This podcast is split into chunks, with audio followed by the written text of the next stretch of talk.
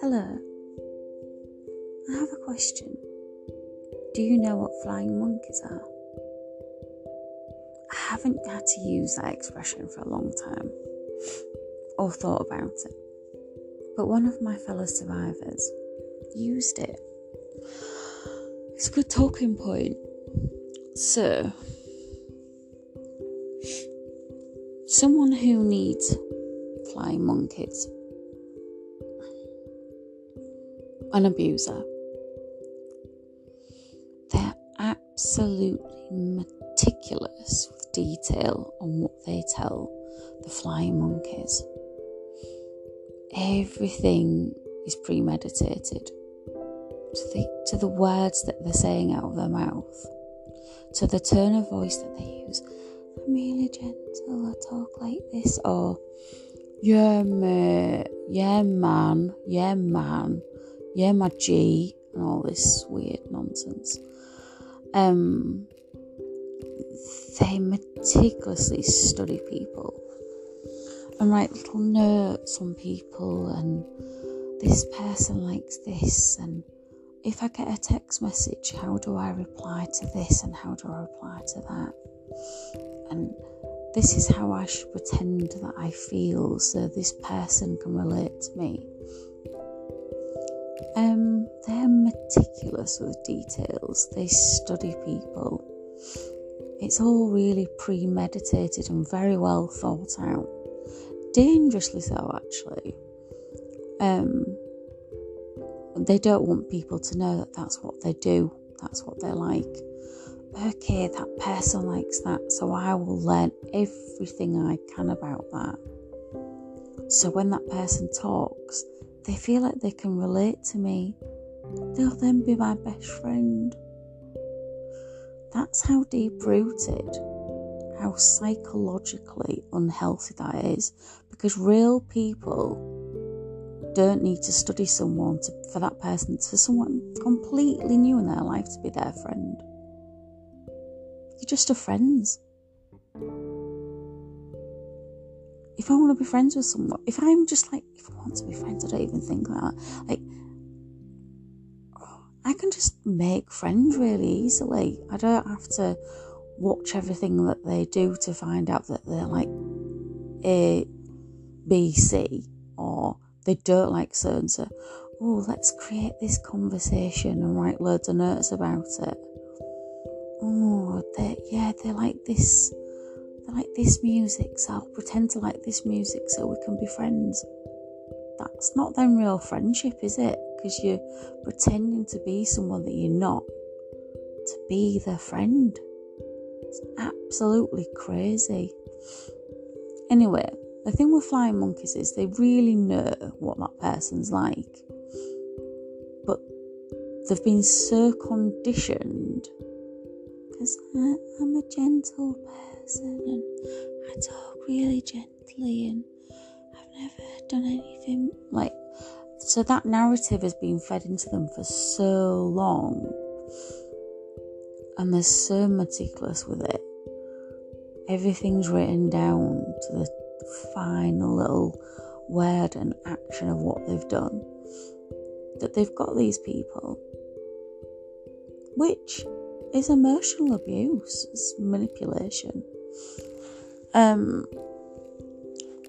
it's really kind of worrying, but they haven't got everyone, you see, and that's the thing. So they haven't got everyone. There are going to be people along the way who spot exactly who they are. Um, and we're not, and you know, they are well aware that they are not, they're not magnetic to everyone. And they don't like that. They can't handle that. In fact, they get really, really annoyed when people reject them. Even the like smallest person, you know, like if they're out and about and they like that person, they're attracted to someone, and that person doesn't isn't attracted to them back or doesn't pay any attention, that really, really hurts them. It really annoys them. Why is that person rejecting me? because they can see the red flags. they can see them really clearly. And that's because you're fake. Because you are you are not authentic. Because you don't know who you are. That's that's the, the thing of it, that that person doesn't know who they are. And that's why they need those flying monkeys because even, you know, that it's because they're fake. They don't have an authentic self. They don't have a soul. Because if you have a soul, you know who you are. You are really connected to yourself. That's why I make friends so easily. I just, I've never even really thought about it actually. I just thought that everyone was like that. I think, you know, because like I am like that. I'm very open and warming, and I've made so many friends just from like, even me like stood in a shop and like having a conversation. And now these people are like really good friends. And it's, I just, maybe it's just, I just because I'm quite free, you see. So if someone's having a conversation in a shop, I might just join in.